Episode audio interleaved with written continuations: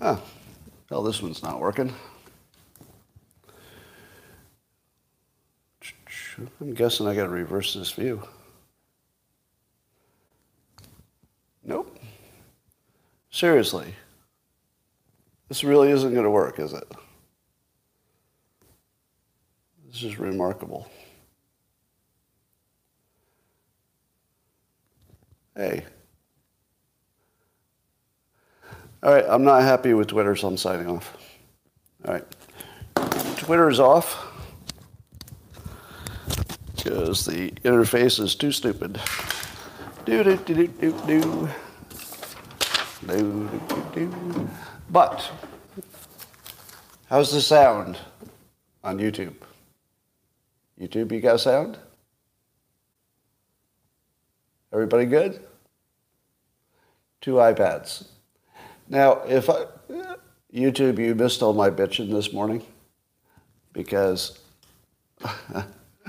uh, of, of all the Twitter problems in the world, I couldn't sign on to Twitter this morning. Don't know why. No idea. But if you'd like your day to go up to levels that are much better than my day so far, all you need is a cup or a mug or a glass, a tankard, chalice, stein, a canteen, jug or flask, a vessel of any kind. Fill it with your favorite liquid. I like coffee. Join me now for the unparalleled pleasure of the dopamine of the day, the thing that makes everything better. It's called the simultaneous sip, and it happens now. Go. Ah. Yes, we're broadcasting on locals and on YouTube. Uh, I've given up on Rumble until they make some technical changes. And uh, apparently, I can't make Twitter work because the interface is too stupid. But I'll keep working on that. Uh, how about the news? Anybody want to hear about some news? All right. My first story is what I call Employee of the Month. Employee of the Month. This is uh, apparently a real story. Back in 1945, a gentleman named Tsutomu uh, Yamaguchi, he survived the atomic blast at Hiroshima. He actually survived the blast. He dragged himself to an open air, to, uh, to an air raid shelter, spent the night, and then he caught the morning train so he could arrive at his job on time. His job was in uh, Nagasaki, Nagasaki uh, where he survived a second atomic blast. You just can't kill that fucking guy. I, I don't know if he's still alive. I have a feeling he's immortal. He might be, he, he might be the unluckiest person who ever lived, but he might also be immortal. He might still be around. But anyway, I call that Employee of the Month. Employee of the Month. Um, so if there'd been maybe three atomic blasts, he could be an employee of the year. But you know, we don't want to. You don't want to just give away these honors. You got to earn them. Well, if there's one thing I love Elon Musk uh, for, it's uh, inventing interstellar travel. No, that's not what I love him for. He's doing that too. I love him for being the richest man in the world and not being above making dick jokes on social media. Now that's why I love him. If you could be the richest person in the world and still like making dick jokes, you know, unabashedly, with no apology whatsoever, you can't get any better than that. That's like your ultimate billionaire. But anyway, he uh, he posted. Uh, so I guess he doesn't like Wikipedia. I'm figuring this out in context. Apparently, Wikipedia has some facts that he doesn't think are accurate about himself. Have I ever mentioned that all news about public figures is fake, including Wikipedia? I don't know if it's still there, but Wikipedia used to have some awards that I never even heard of, that apparently I'm the winner of. I won some awards. Didn't even know about it. So, yeah. So Elon Musk talking about uh, Wikipedia he said, and you never know if this is serious because it might actually be serious. He said, I will give them a billion dollars if they change their name to Dickipedia.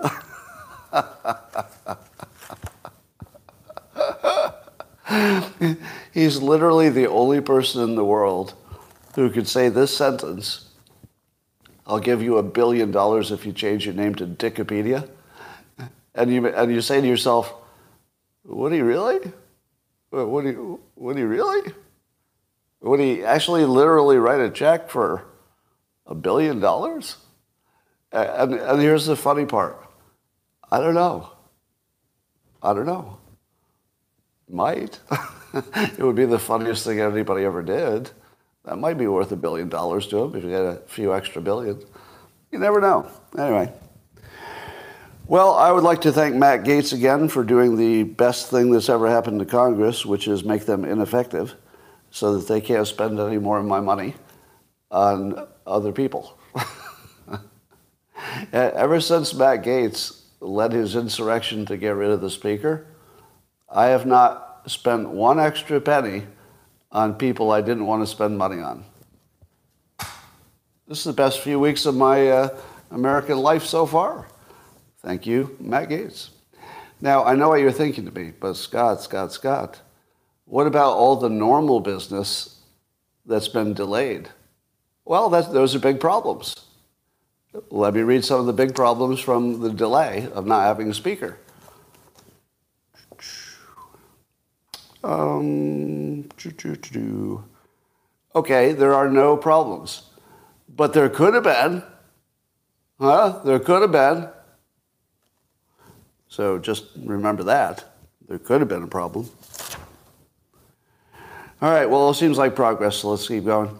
Uh, in my opinion, the biggest existential threat to the world is omnibus bills an omnibus where they take all the separate spending packages and put them into one big Frankenstein monster so that nobody can say no, because they, they say no, their own little pork won't get approved. And they like their pork more than they like the country or the world.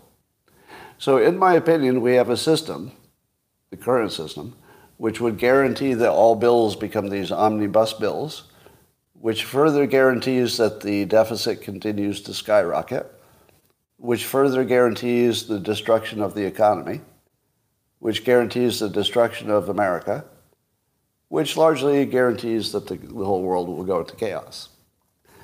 So, in my opinion, Matt Gaetz is the only force preventing the worst thing in the world, the, the number one danger in the world. He's, you know, he's got some help, but basically, this is one guy trying to protect you from the destruction of the world, which is clear and well defined, and the path to our end is, is right in front of us. Hey, hey, would you like to be dead fairly soon? Well, yes, I would. How would you do that? Oh, watch this. We're going to do one omnibus after another, and then keep your eye on this number. That's called the total debt. When it reaches a little bit further, well, then you're all dead everything falls apart. Would you like that? Yes, I would. Sign me up for that. That's what we've been doing until now. Sign me up for definite, no doubt about it, destruction of all civilization. Sign me up. And only one fucking person said no to it Matt Gaetz. Now, some other people joined him, but I think basically he's the driver here. So, do I want a speaker? No. No, I do not want a speaker under the condition that there's even a possibility that that speaker would uh, push forward an omnibus bill.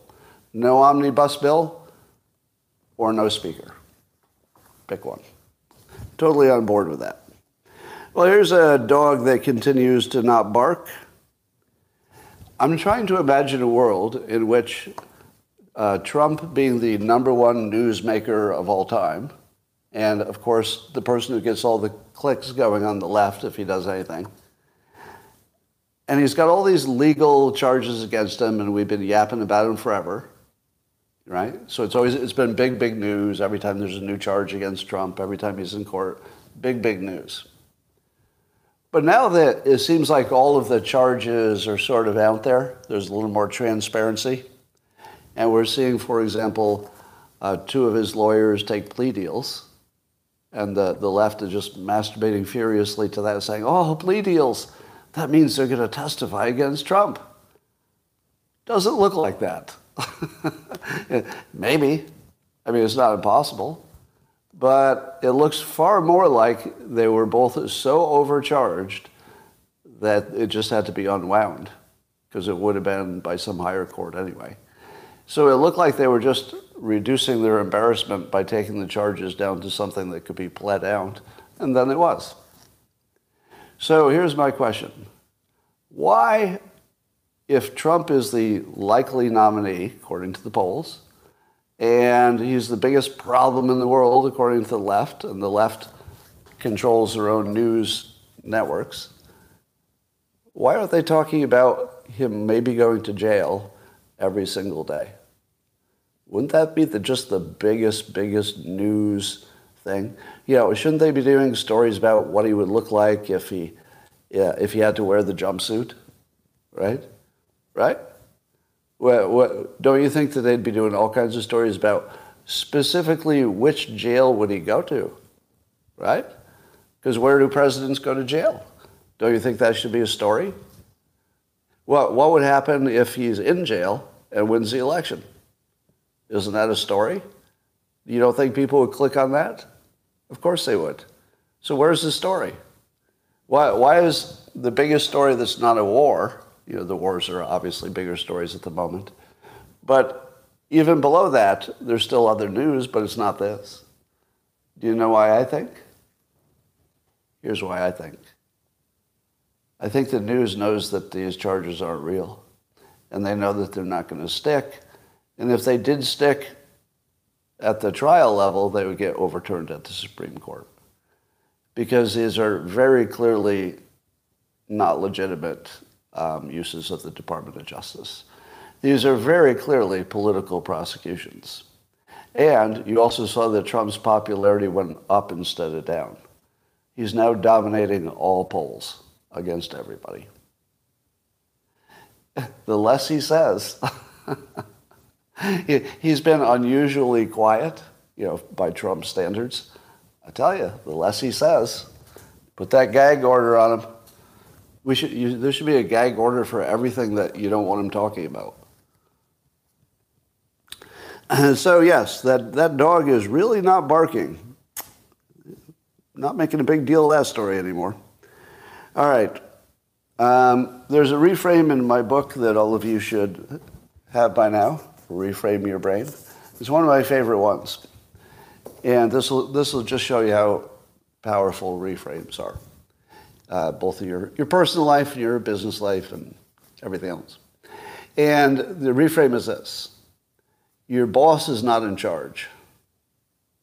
The best idea is always in charge, or the person with the best idea is always in charge. And here's what I mean by that. If your boss had a bad idea and said, Well, I don't have a better idea, but this is the best idea we have, so we're going to do this, then you raised your hand and said, Oh, I've got a better idea and then you explain your better idea. And let's say it's just obvious it's a better idea. What's your boss going to do? Is your boss going to say, nope, nope, yeah, it is a better idea, but it's not my idea, so we're going to do my idea? Sometimes. but usually, usually if you have a functional boss, they're going to say, oh, okay, I didn't know about that idea, but that's a good idea. We're going to do that. So who is in charge? In that scenario, who is in charge? It was the person with the idea. Because the idea is more powerful than the labels, you know, the titles. So never think that your boss is in charge. Your boss is only in charge if you don't have a better idea. It's sort of a default. But the primary thing everybody wants, including your boss, is for you to have a better idea than the boss has. Perfect. Oh, that's a good idea. Let's do your idea. Now, this applies to everything. It's not just your job. It would apply to your you know, relationships, but also applies to the world. And so, here's where I'm heading.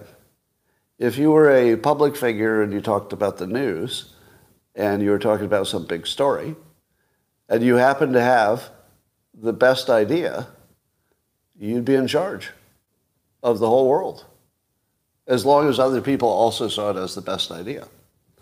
Now, you wouldn't have to implement it, but you'd sort of be in charge. It was your idea.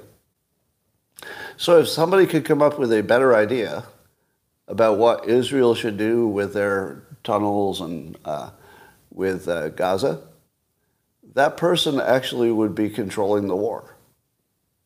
Because at the point, wouldn't you agree that nobody has a good idea?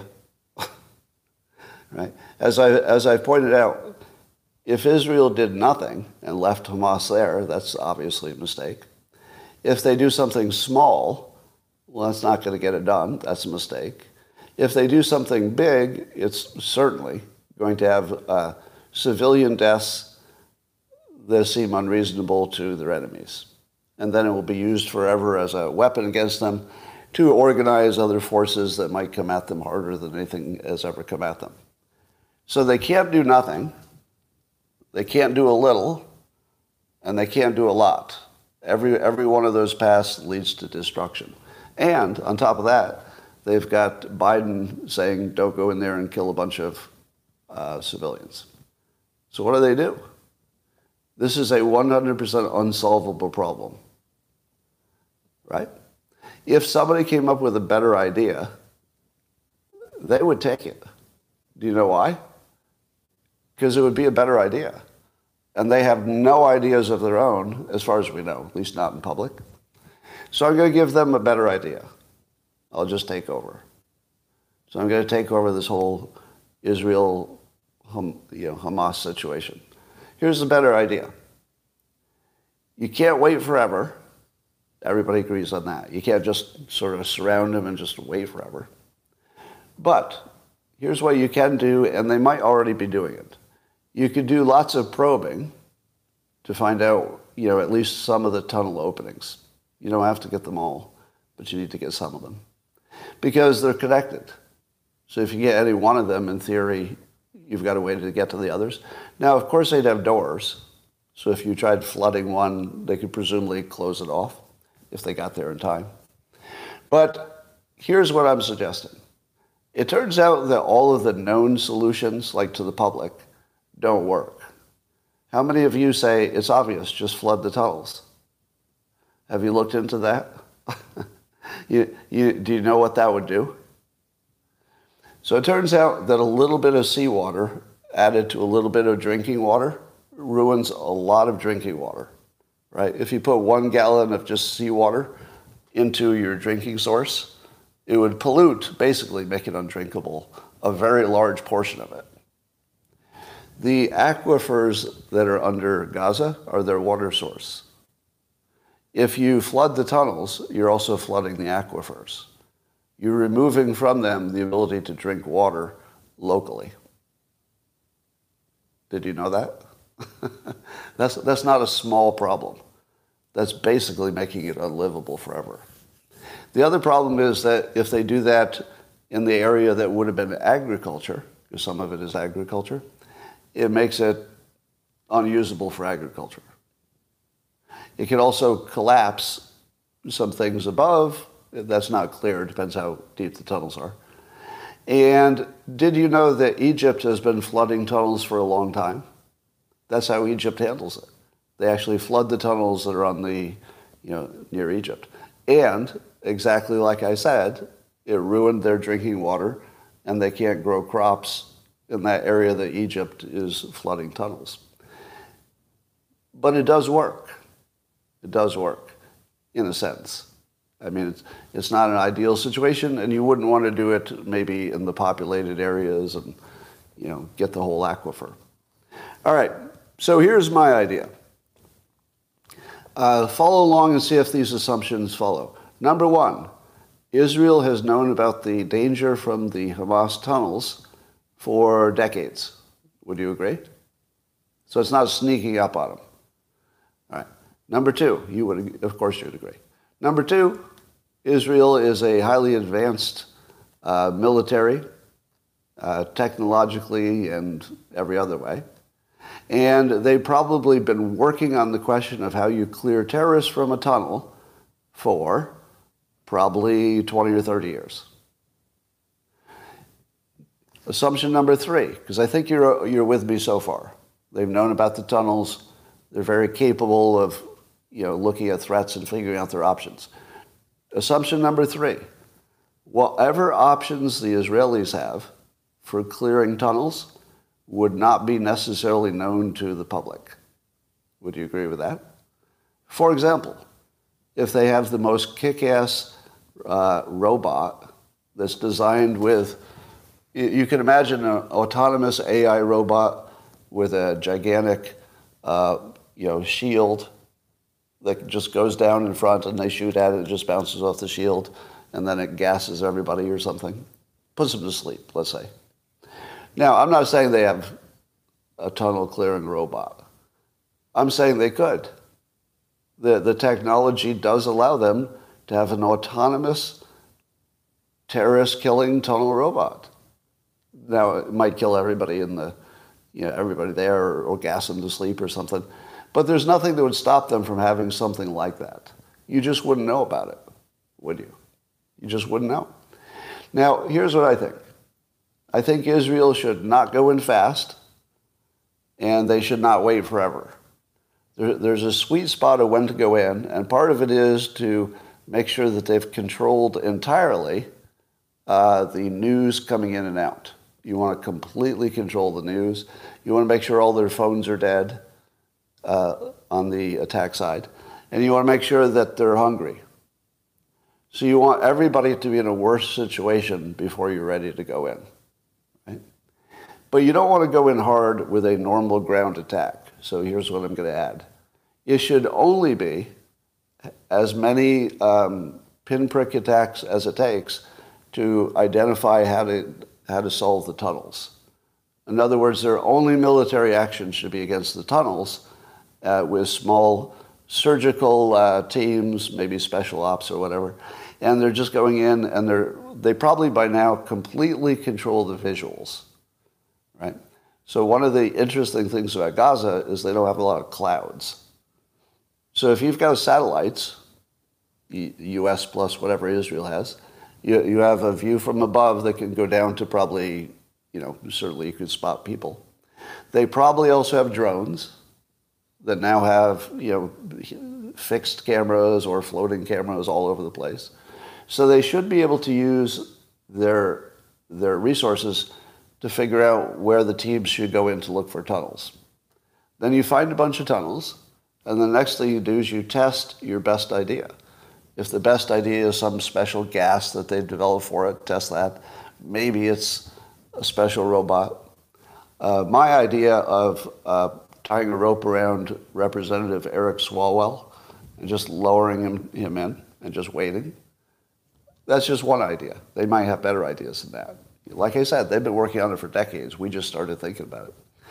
So it, my, my take is that Israel is doing exactly the right thing, and they may be, they might actually be pretending that Biden is preventing them from going in.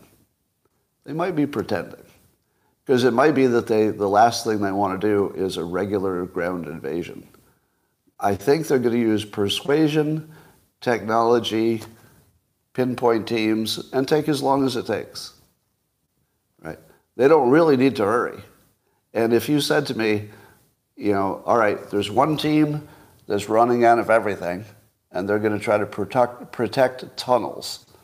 They're going to be in these tunnels where we can find them and then another team has nearly infinite resources and technology, smartest people around, and the United States on their side, and all the time in the world to go look for the tunnels and then destroy them. Time is definitely on Israel's side. So I would say that using an excuse like, oh, Biden said don't go in, to make it look like, oh, we want to go in. Man, do we want to go in. We want to go in so badly but you know, Biden, you know, Biden is, he's just, he, we, we want revenge. We want the Israeli people to really feel like their military has their back. But darn it, that Biden's telling us to wait. I think the waiting is always part of the plan. I think that Israel would like to be a lot more prepared, specifically for the tunnels and everything else as well. So we have heard that they might be making some um, probes Israel might be probing to see where the defenses are and, and to get them to react. But if Israel keeps probing and then they keep watching the reaction, they should be able to map out pretty much where everybody is. and who's bad and who's good and which buildings to make disappear. So I think that they'll be finding buildings to disappear and checking and trying out innovative. So here, here's my best prediction. When it's done, you're going to find that they tried something in the tunnels that was not flooding them. They might flood some, but I don't think flooding will be the primary answer. But it'll be something that you said to yourself, oh, I didn't know they could do that. What do you think? Do you think you'll be surprised when you find out? Well, actually, we might never even hear. It's possible we'll never hear how they clear the tunnels because they might want to keep that to themselves. You wouldn't want to tell them, and then they can build tunnels that would thwart whatever the new technology is. So you want to keep that secret until you need it.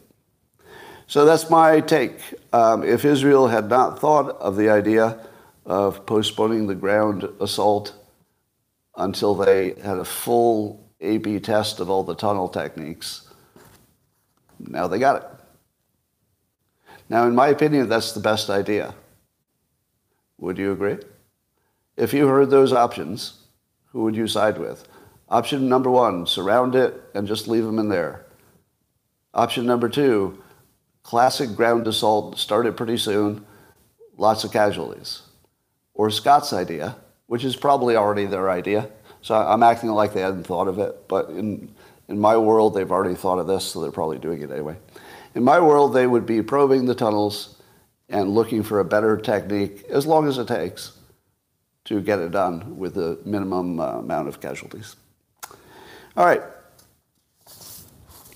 Uh, how many of you saw the new Trump ad, campaign ad, about brainwashing and about Hillary Clinton wants to deprogram uh, the MAGA people and called you a basket of deplorables? Uh, and then brainwashed is actually the, the word that uh, Trump is using. Well, um, here's what I think. I think this might be the beginning of something really important. Because we've been in this artificial argument about politics where we think it's, oh, the Democrats, their policies, and their, and their uh, candidates, oh, and they're, and they're saying, oh, those Republicans are bad. But do you ever wonder if we're just a, a play? It's like an illusion. And what we think is the world is just nothing like the actual world, sort of matrix like.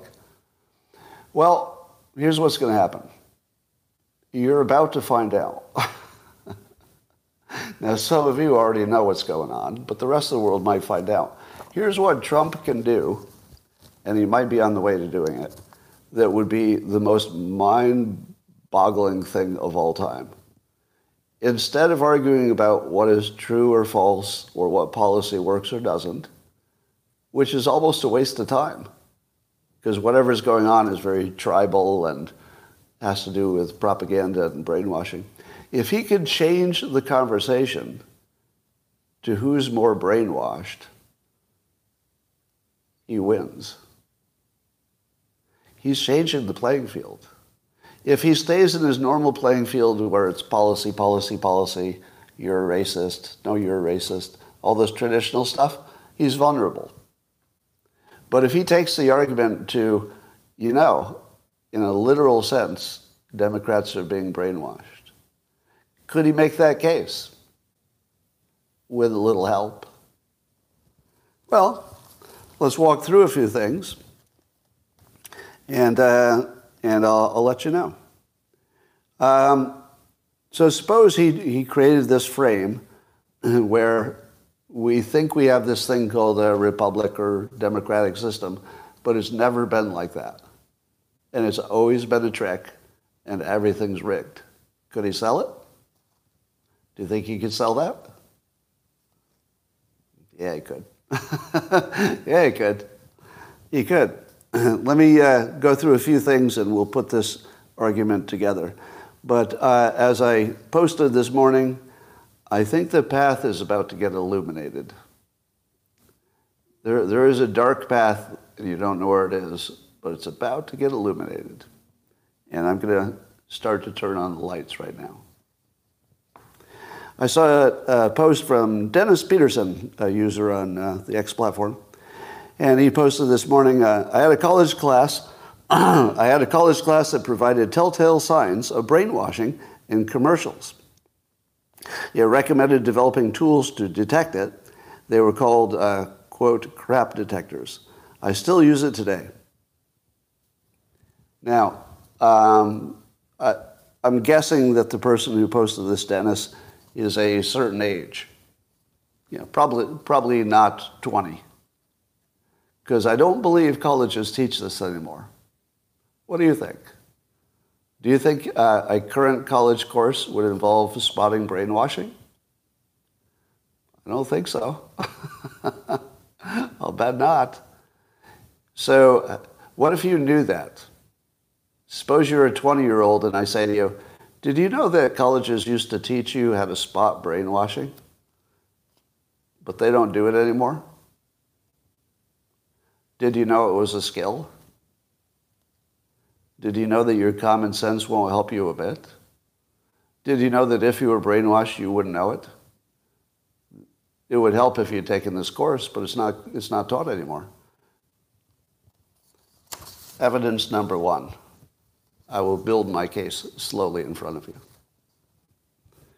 Uh, there's an article today getting a lot of attention from uh, Konstantin uh. You know him from the uh, Triggernometry podcast. So he writes in the Free Press, uh, title of it is The Day the Delusions Died. And here's his uh, intro to the article. He says, A lot of people woke up on October 7th as progressives and went to bed that night feeling like conservatives. What changed? Now, of course, that was when Israel was attacked by Hamas. Um, and you know, his part is that the wokeness was always about power and that we've been asleep at the switch.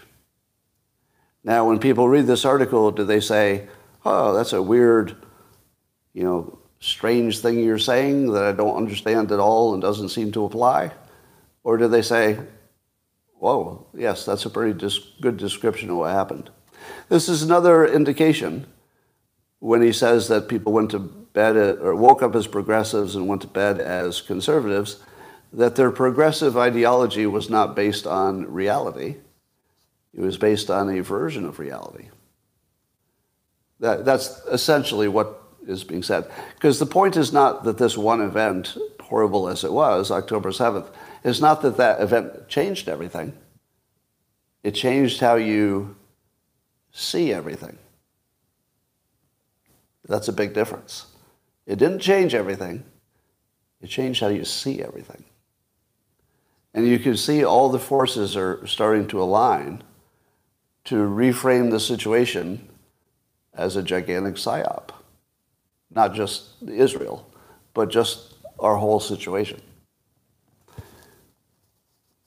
Um, here are some things I would recommend to somebody who is wondering if they are in some kind of a uh, some kind of a bubble.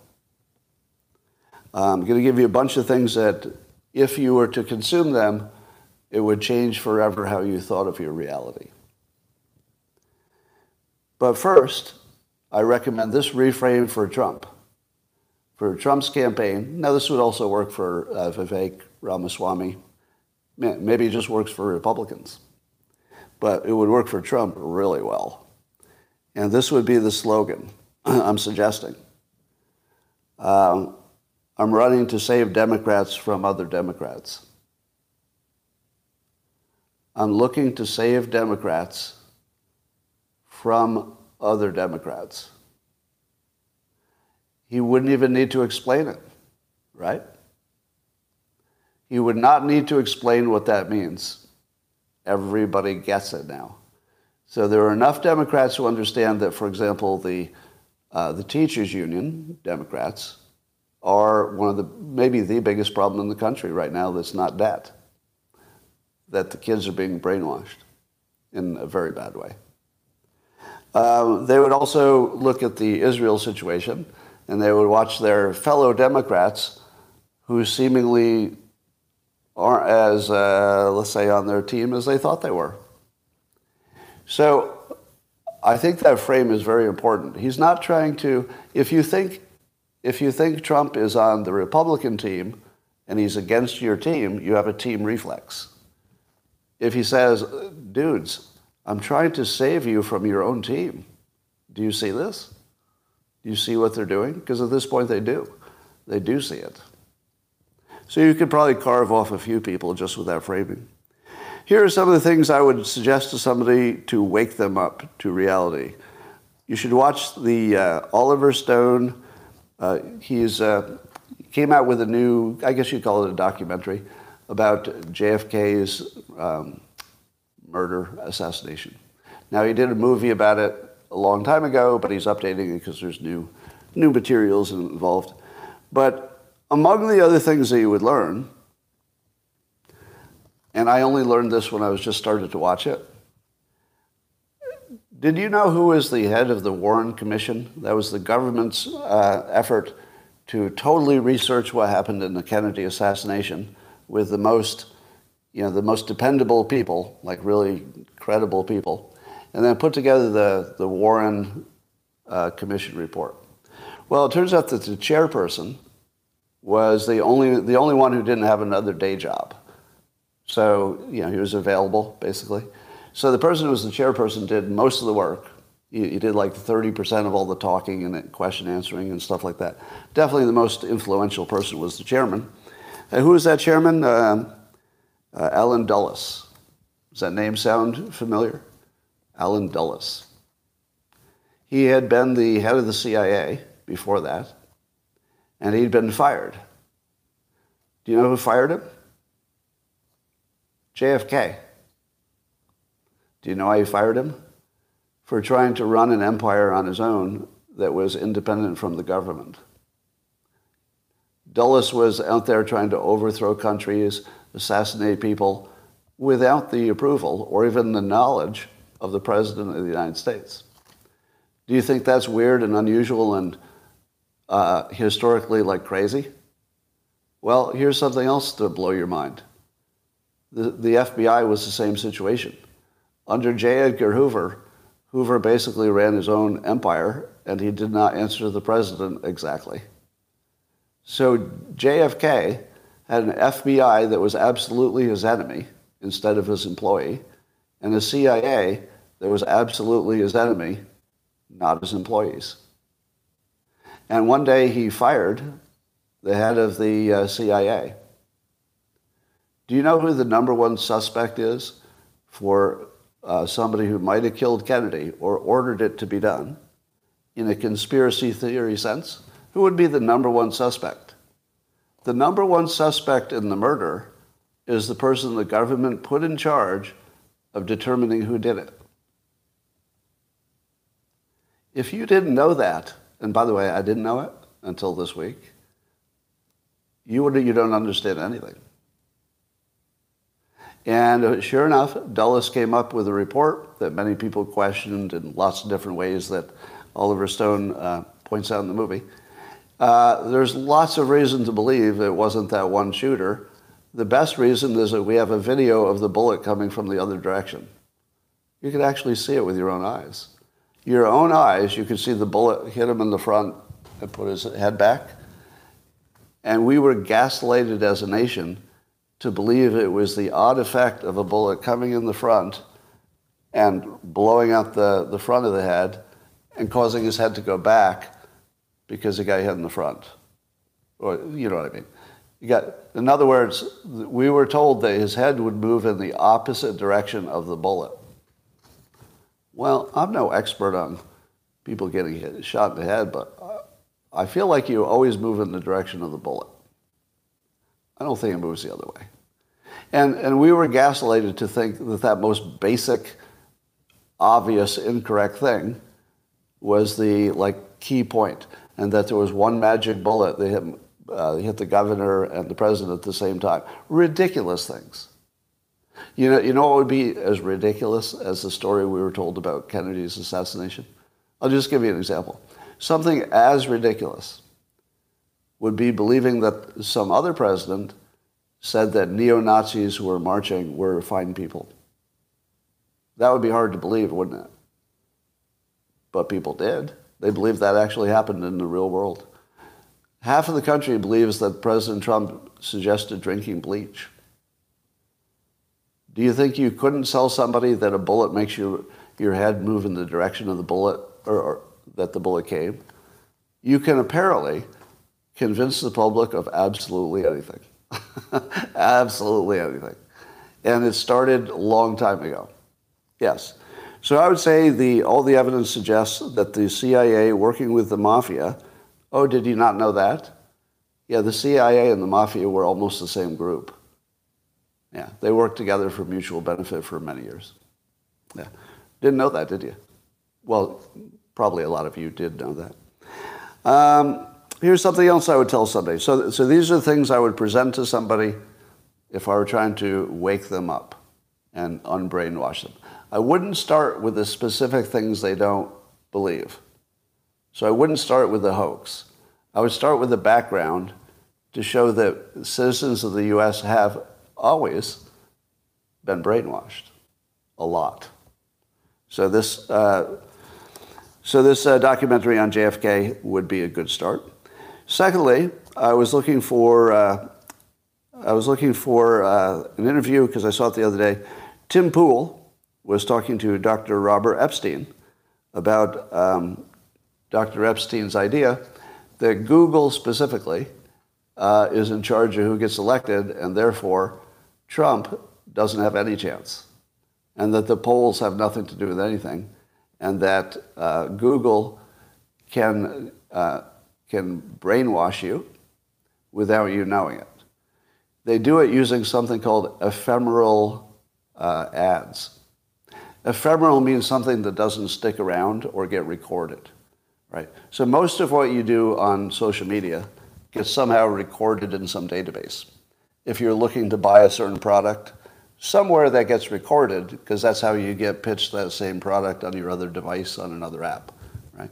But there are things that happen as you're using social media that don't get recorded. They're just things that happen. For example, if you do a search for, as I did, um, Dr. Robert Epstein, you would see maybe a search result that was the one you wanted to click on, but you might not notice that there were things all over the page that were other advertisements and search results. But those would be influencing you too, if only by volume, because the more you see something, the more you think it's true. So if, if all around it, it said some version of the truth that they wanted you to believe, you wouldn't even spend too much time reading it, but you'd notice, oh, dogs can fly. Everywhere on this page it says dogs can fly. Well, I don't believe dogs can fly. But if every time you did a Google search there was another article about flying dogs, eventually you would say to yourself, I don't know, maybe, maybe, maybe, maybe there's a flying dog. Right? So it actually is that powerful. And uh, Dr. Epstein has found some tools and technology he claims. Now, I would, I would add some skepticism because I haven't checked his work. Yeah, it's a pretty big claim he's making. His claim is that he can capture the ephemeral ads, the things that don't get recorded, and he can tell you how they've affected you. In his opinion, um, it moved the vote from 6 to 25 million votes just Google and just using this trick. Just that trick. 6 to 25 million.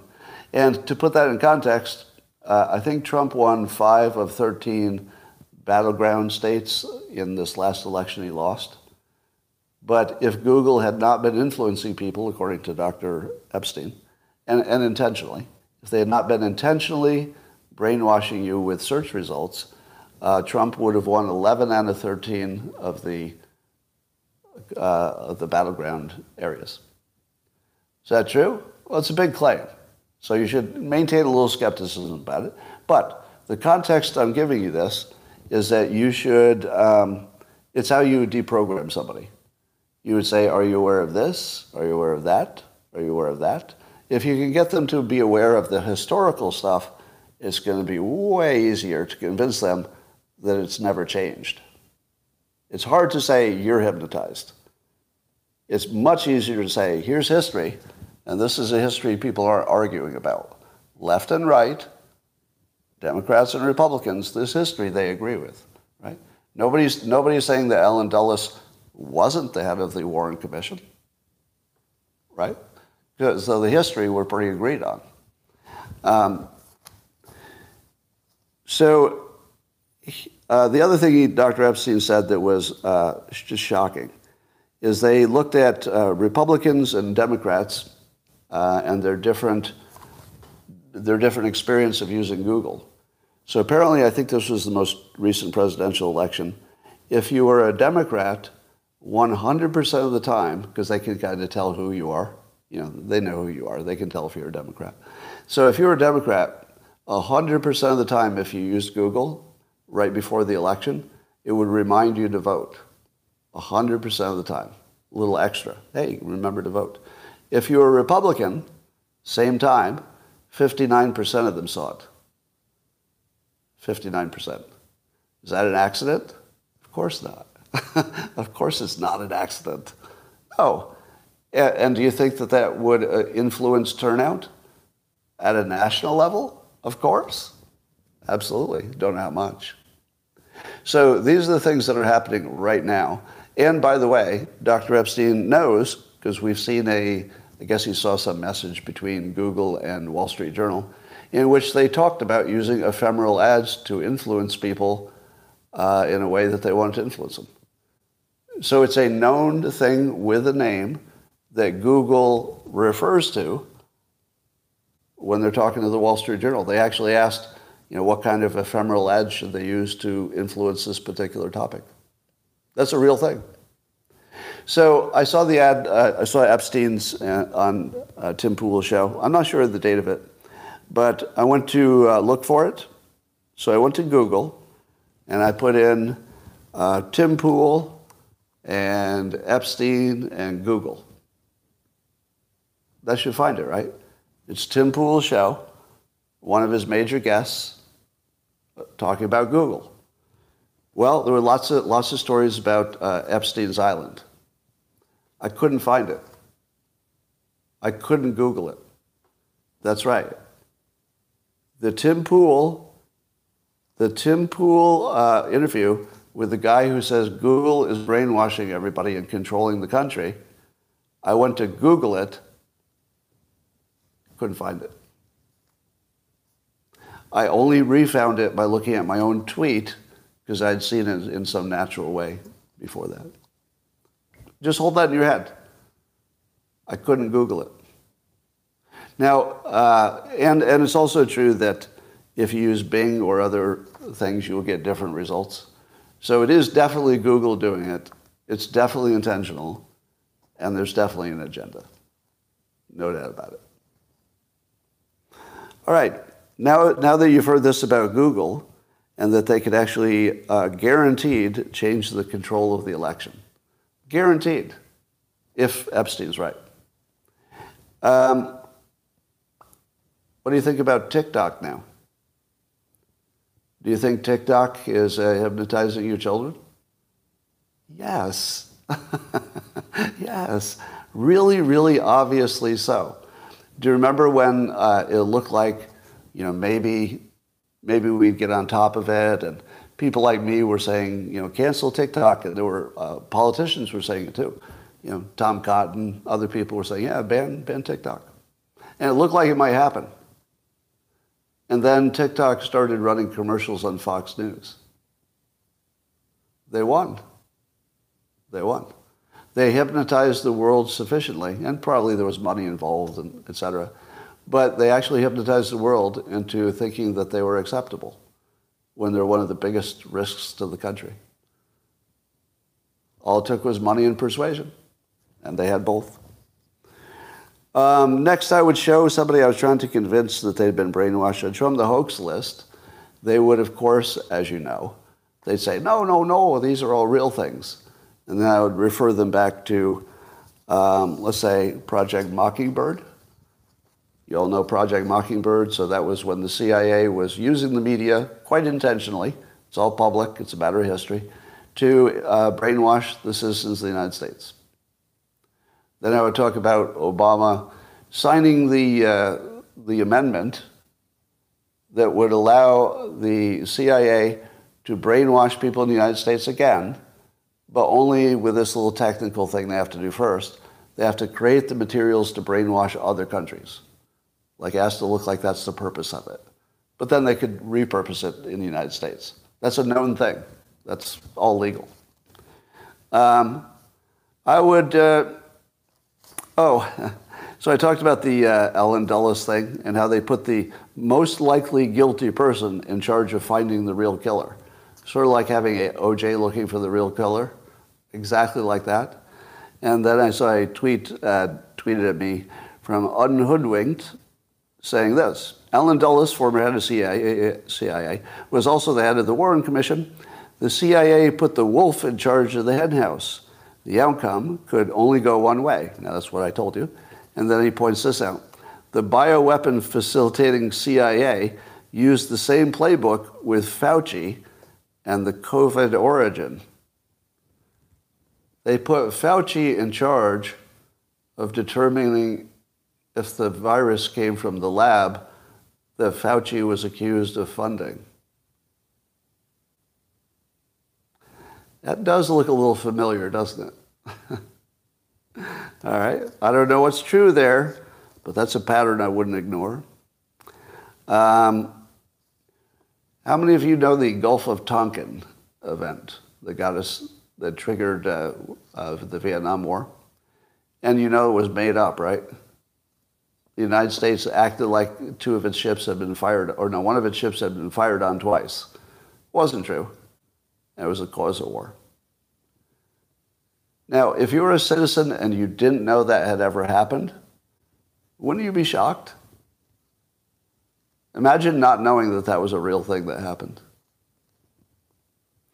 Um, and of course, on the hoax list would be the 51 Intel people that signed that Hunter laptop letter saying that it was uh, misinformation from, uh, disinformation from Russia. I would point that one out. I would point out the Russia collusion hoax, and I was also talk about NewsGuard. Do you know NewsGuard? It's an EU organization to um, make sure that online sp- speech is policed, but of course it's their version of what's okay. So it's just a censorship vehicle. So you would also have to teach uh, people the, the Democrat censorship machine, in which they use everything from NGOs and think tanks and uh, fake fact checkers and fake watchdogs like the ADL that are partially legitimate. So the ADL does a bunch of good work, you know, making sure there's less discrimination against Jewish people and other people. But when needed, they're just political.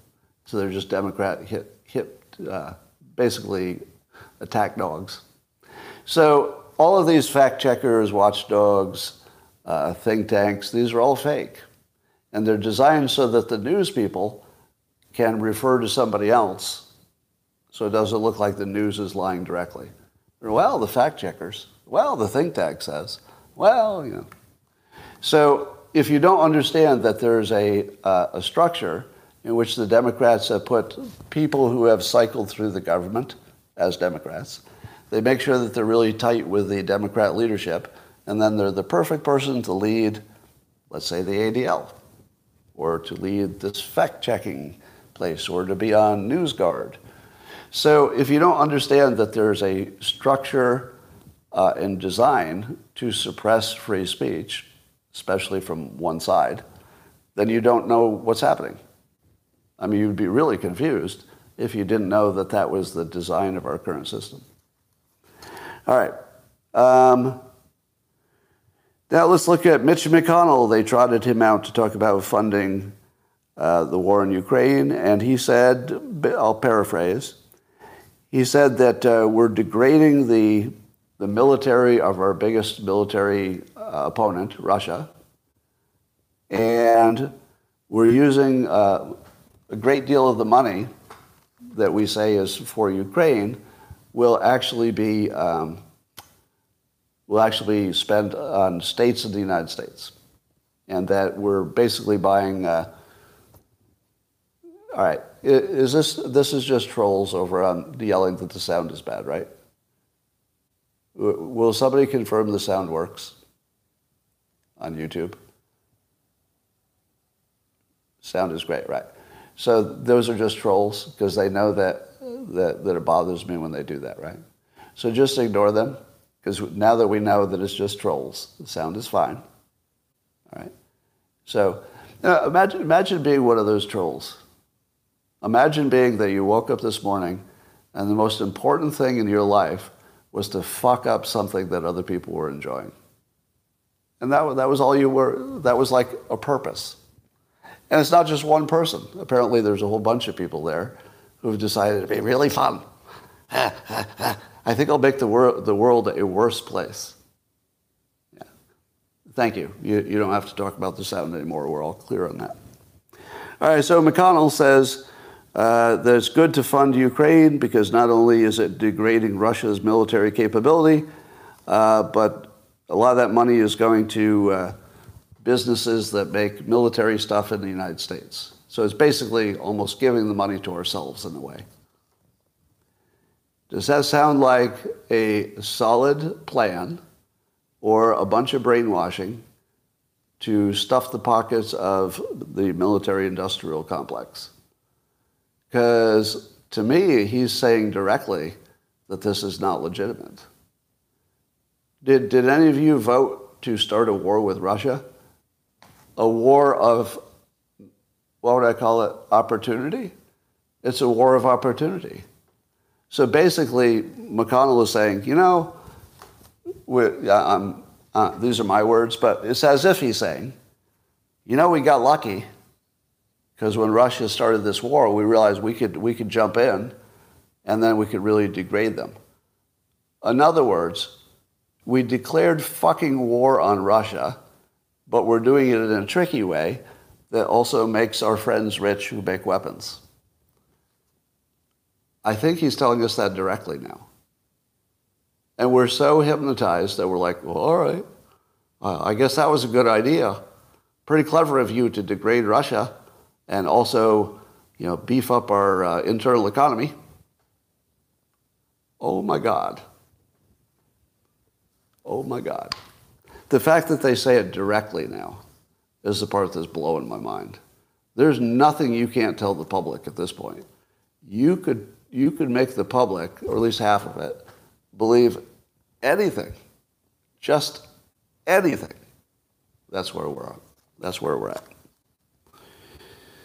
All right, well, free speech supporters, uh, here's some good news, bad news. I think it's going to end in more good news.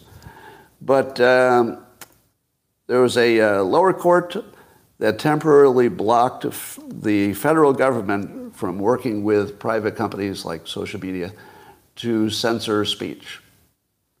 Now, you probably said to yourself, well, that's a victory. So a lower, a lower court just said your government cannot restrict your free speech by working with the platforms. Yay. Here's the bad news. The Supreme Court just uh, uh, wiped that away. So it is now back to temporarily. Supreme Court temporarily. They are going, they're going to, they're going to take the case. So the good news is the Supreme Court is going to take the case. But temporarily, they didn't think that the temporary uh, restrictions were appropriate. So I don't, I don't have a good reasoning for that. Uh, I don't hate it if it's temporary, as long as they get serious about it. So uh, I, I'm generally okay with any part of the government saying we're not going to overreach. So that's what it sounded like to me. When the Supreme Court said we're going to wipe away this lower court ruling, that didn't feel like they'd made a decision. That felt like, okay, you guys are doing a little bit more with the government than the government needs to do. You know, just cool it for a while. We'll take a look at it. If it needs to be reversed, we'll be the ones to reverse it. Very adult. Very adult. I don't hate it, but I'm cautious. You know, it could go the wrong way. You never know. Could be a signal it's going to go the wrong way. Maybe. But I think not. I think they're adults. I think we're going to get the right outcome. Uh, Antony Blinken says the U.S. is, quote, ready to get involved in the Israel Hamas war. If the line is crossed, we won't hesitate. The line. Well, what's that line? Does anybody know what the line is? Because it seems to me that he just created a standard that allows him to engage the military of the United States on an opinion. Well, I think that line's been crossed. That's my opinion. If you don't say what the line is, what are the odds it's going to be crossed? 100%. Right? Uh, of course, they're going to, they're, they're certainly going to violate a line that doesn't exist because somebody's going to say it was violated, no matter what happens. So obviously, Hezbollah is going to be active, already are active. So, how much activity is too much? Uh, ground invasion? I don't know. Uh, number of missiles? What number of missiles would be over the line? I don't know. So that's a uh, that's a scary standard. Well, I'm seeing today a bunch of speculation that the uh, Hamas attack in Israel, and specifically the way some Democrats were not supporting Israel as much as you know Jewish Democrats would have hoped, and many of us would have hoped as well. Um, so there's some speculation that there'll be a substantial move of Jewish American voters from Democrat to Republican. I say probably not. Probably not. And the reason is that um, your choice of parties and even who you voted for has, well, for a long time, I don't know what it was before, but it's really a lifestyle choice. People are making lifestyle choices. It's not even who's the best president or anything like that. And I don't think that if you were a Jewish American and all your friends are Democrats and you hang around with all the Democrats, that's a lot to ask of anybody to change under those conditions. That's a lot. And realistically, people don't. They'll just keep doing what they're doing. Now, that's also helped by the fact that Biden is being quite aggressive with our military. So if, if Biden had not immediately put a strike force uh, right off the coast, then I think you might have seen some Democrats who are Jewish say, you know what? If you're not going to help us out, we're going to go to the party that will. But he did. So um, I'm not going to complain that he's toothless. We don't know how it'll play out. But at the moment, he's showing some teeth. And that, that's probably what Trump would have done. And, well, it probably wouldn't have gotten to this point, but that's another story. Um, so my prediction is opposite. I don't think it's going to change as much as you think. I do think that Trump will win more Jewish votes than his other uh, times. But I think it'll be a smallish change of a smallish group of Americans. So I don't think it'll be, and also the concentrations of Jewish Americans would be in such blue states that I doubt it would make any difference at all in an electoral. Well, what's the difference if uh, a few people in New York City vote for Trump? All right, whoever he runs against is still going to win New York. New York. It wouldn't make any difference. So that's going on. Um, here's a uh, persuasion tip for you. There's a persuasion word that I see used all the time that doesn't work at all. It's Marxist and Marxism. Here's the least persuasive thing you could say about somebody that person's a Marxist. I don't even know what it means. how, how many people even know what it means? You think you do, you've got a few words. It's like, oh, it's like sort of like a communist or a socialist or something, something like that, right? Marxist is the most empty, useless, um, powerless, non persuasive word you could ever bring to the debate. Now, I don't know what is a better word. I just know that every time I hear that word, I just want to leave the room because I'm not in a room where anything useful is happening. As soon as I hear the word, I'm out. Nope, whoever's talking, you have nothing to say.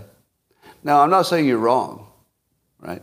I'm not saying that, you know, Marxism is not really driving a lot of stuff like BLM? Of course it seems to be. They say it. They say it directly, right? But the public, the ones you want to persuade, they don't know what a Marxist is. Like vaguely they think it's communist, and then vaguely they think, well, what you really mean is socialist, right? And then they think, you mean like health care for everybody? I kind of like that.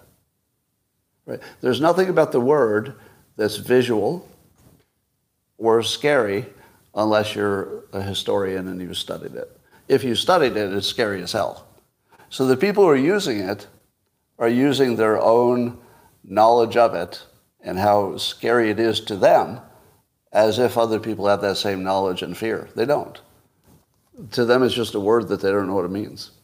So if you want to make that argument, and it's a, it's a strong direction to want to be arguing about, it's important. You're to have to find better words. So maybe, uh, maybe a word like uh, redist- redistribution of wealth. Because would that be part of it? Would it be uh, killing the people in power? Is that what you're afraid of? Are you afraid uh, that Marxism leads to? No. Here, here's what doesn't work. If you say Marxism leads to a bad economy, people don't know how to connect those dots. That's just just noise going in your head and out. You got to make it visual or scary to somebody who actually understands what would be scary about it, um, and that's it. It should be visual and scary. Everything else doesn't work. you know, logic doesn't work, facts don't work for persuasion. You just got to scare people or put a picture in their head because their visual sense is their dominant sense. so, uh, I hadn't thought about it too much. But you tell me, you tell me. I know that many of you here are better informed than the average. So you know what a Marxist is, a lot of you. Give me the Give me the one sentence or even two words that tell me why a Marxist is bad. Go. Why a Marxist is bad in the fewest words. Uh, liars, killing fields, Bolshevik, none of this is working. Communists, nothing. Thieves, nothing. Theft, tyranny, nothing. Weapons, closed system, nothing. Racism, I don't think so. Redistribution, eh. corrupt, poverty, uh, scum, thugs, anti-individualists, dogmatic, uh, totalitarian, homelessness, brain dead, collapse, anti-capitalist, all empty. You're, you're all shooting blanks. It's just pure blanks. There's nothing there. It's no surprise that the people on that, uh, with that, see, the thing, when you say starvation, I don't know how to connect the dots. It's, that sounds like a generic thing you say. Oh, well, if you elect a Republican, we're all going to starve. I, I don't see starvation. Um, and, and also in America, people are not too worried about starving. Yeah, they're worried about poverty, but usually even poor people can get food. So, so starvation is not an active word in the United States because we haven't experienced it. It would be very active in China. If you said to somebody in China, hey, watch out for your Marxism, you know, it leads to starvation, they would actually have a, um, let's say, a, a social memory of actual starvation. So that would actually work in China. It would be persuasive. But here we don't have that, that fear that's just like baked into our DNA like they do in China because they're so close to the starvation. Same with Ukraine. The Ukrainians have starvation in their DNA from the past. So they might actually be really, really incentivized by hearing we don't want to let the Marxists in.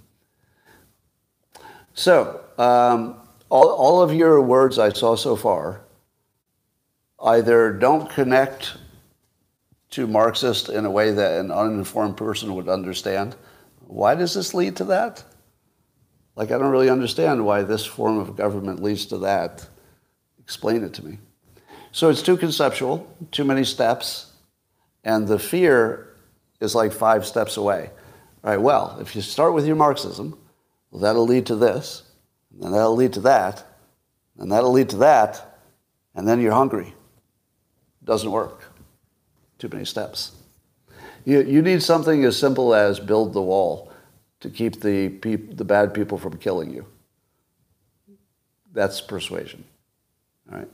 So um, I don't have a better idea, but the the one that um, the one that comes closest is that you're incentivizing failure. Now, that's not really a persuasive sentence because there's nothing visual, but if you hear it, it would be hard to get it out of your head that Marxism is incentivizing failure. You're paying people to fail. Because everybody understands that leads to a bad place. You don't have to connect as many dots. Yeah, Marxism is where you pay people to fail, or something like that. I mean, I could, I, I could do better. Yeah. I could do better, but that's the direction you want to take it. You, you want to do a, a two word replacement for Marxism that tells you exactly what the problem is.